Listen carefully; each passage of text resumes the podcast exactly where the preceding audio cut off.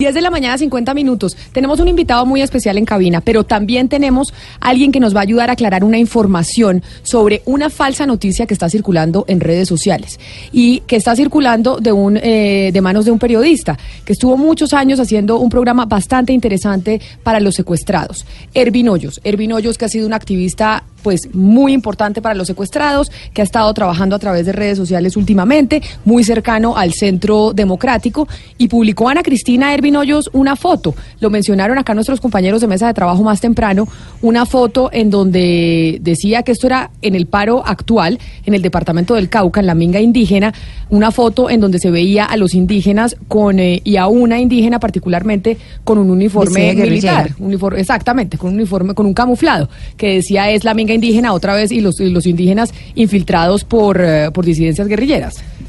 Sí, así es. Hace ya un día, el día de ayer, Ervin Hoyos eh, publicó en su cuenta de Twitter un trino que dice, en esta foto tomada en Caldono, Cauca, se ve a indígenas armados y a una mujer indígena con uniforme militar y fusil como guerrilleros. Feliciano Valencia, convocante del paro en el Cauca, debe responderle a la justicia por su alianza con eh, Pablo Catatumbo FARC y grupo de indígenas armados. Esta foto inmediatamente es una foto en que se muestra pues esta mujer eh, que es una guerrillera, porque así, así está en el, en el original, con tres indígenas indígenas, eh, esta foto no corresponde a este paro. Esta foto es del año 2012. Inmediatamente fue desmentida por algunos periodistas del periódico El Colombiano, porque la fuente original es el periódico El Colombiano y precisamente pues la foto sí está en el Cauca, sí fue tomada en el Cauca en el año 2012, pero no en Caldono, como dice el señor Ervin Hoyos, que hasta ahora ha tenido 332 retweets y 378 comentarios a, a su post de Twitter. Hemos llamado a Ervin Hoyos, hemos intentado comunicarlos con él, con él, pero ha sido imposible, pues porque finalmente Ervin Hoyos es un periodista al, que mucha gente sigue y cree en él por cuenta eh, de su trabajo y experiencia. Pero quisimos entonces contactar a Manuel Saldarriaga, que está con nosotros en la línea, que es el fotógrafo del colombiano, autor de esa foto en el 2012. Señor Saldarriaga, bienvenido a Mañanas Blue, muchas gracias por estar con nosotros. Hola, muy buenos días Camila, para usted, para todos los de la mesa central y los oyentes, por supuesto. Mire, le queremos preguntar precisamente sobre esa foto que usted tomó en el 2012 y como, pues, digamos, eh, periodista gráfico, es cuál es la diferencia de lo que se vivía en ese momento en las manifestaciones indígenas en el 2012 a lo que se está viendo hoy, en el 2019. Bueno, eh, la foto, como tú dices, esa foto fue realizada en julio, en el 2012. Eh, nosotros en el periódico El Colombiano, junto con un compañero, pues viajamos a la zona del Cauca, exactamente a Toribío, porque ese día 11 de julio el presidente Santos se encontraba en la zona en un consejo de seguridad. Eh, pues, obviamente pues la situación poco eh, poco eh, dura tensa y el presidente decidió ir a, esa zona pero entonces la noticia que se registró más luego no estoy mal refería que en la seguridad que estaban prestando a Santos habían dos aviones tucanos y en el transcurso de la tarde había desaparecido uno no se tenía información exacta pues, de qué había pasado, hasta que ya en horas de la noche se empezó a rumorar de que lo había tumbado la guerrilla. El gobierno obviamente desmentía, diciendo que fue un accidente. Entonces, eh, ya de Toribío, nosotros el día 12 de julio nos encaminamos hacia Jambaló. Sí. Donde había caído la avioneta, llegamos al sitio acompañado de varios periodistas empezamos a hacer el cubrimiento, pues eh, encontramos los restos de la avioneta y luego eh, en eso apareció un guerrillero que nos decía que nos iban a entregar los cuerpos de los dos pilotos eh, con ayuda de la Cruz Roja Internacional. Ahí nos encaminamos a hacia donde ellos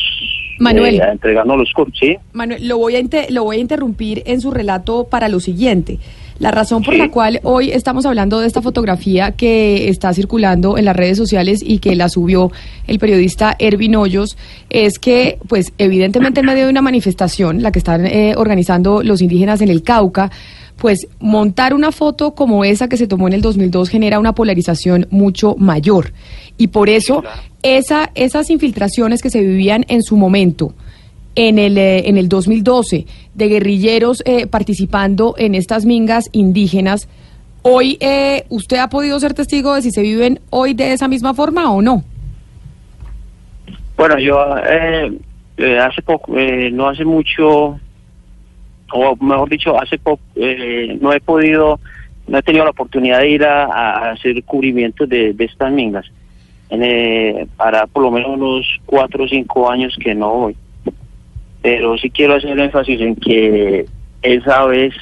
eh, no había ninguna protesta. Los campesinos, los indígenas que se encontraban en esa zona eran gente eh, pacífica, simplemente por la situación, por lo que había pasado, por lo de la avioneta y todo eso, eran, estaban de curiosos. Estaban de curiosos y, y la, igual Sí, no, Manuel, le quería preguntar, eh, usted en el momento en que se da cuenta que esta foto está siendo difundida, ¿en qué momento se da cuenta ayer y qué es lo que hacen ustedes frente a esta alerta de utilizar un material suyo como fake news? Bueno, la verdad, yo apenas me vine a enterar esta mañana, yo me encuentro en vacaciones y esta mañana pues a través de las redes eh, y algunos medios que me han llamado para verificar si esa foto realmente era de, lo que está sucediendo en estos momentos ahí en el Cauca y verificando y no, en realidad vuelvo y ratifico, esa foto fue tomada en el 2012 en Jambalo, Cauca.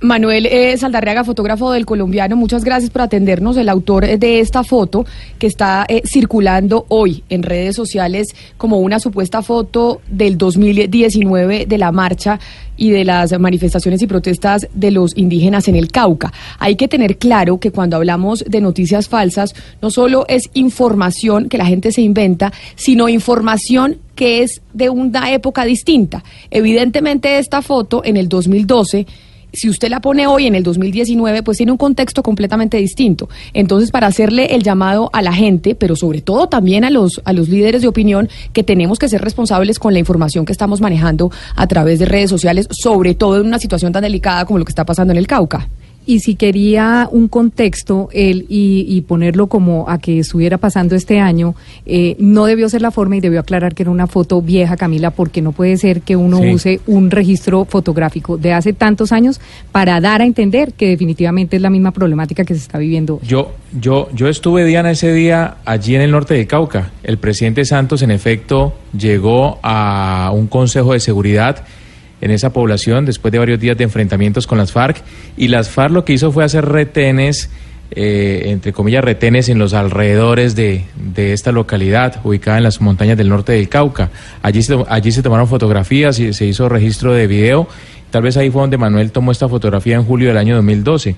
Hay, por supuesto, indígenas en las filas de las FARC, porque es que las FARC eh, durante 50 años estuvieron presentes en territorios habitados por comunidades indígenas en el departamento del Cauca, territorios en zonas montañosas y abandonadas por el Estado. Recuerde usted que las FARC intentaron convertirse en Estado en esos territorios. La Guardia Indígena, las autoridades indígenas siempre opusieron resistencia, pero es innegable que dentro de las filas de las FARC hay eh, personas de, aspecto indígena porque pertenecieron a las comunidades, incluso porque fueron reclutadas desde, desde muy temprana edad y crecieron en las FARC. Sí, pero lo, pero lo que no lo que no se puede hacer y mucho menos por parte de un líder eh, de opinión es deslegitimar ah, una marcha y decir que está deslegitimada por cuenta de que está infiltrada por disidencias de la guerrilla, que eso es lo que siempre ha pasado en Colombia, que la marcha se estigmatiza y no hemos tenido manifestaciones importantes como si como se ha habido en México, como se ha habido en Argentina y en muchas partes del mundo, porque siempre se ha estigmatizado por cuenta de que se dice que es infiltrada por sectores guerrilleros. Totalmente de acuerdo, totalmente de acuerdo. Una cosa es que las FARC hayan tenido que convivir en sus territorios con,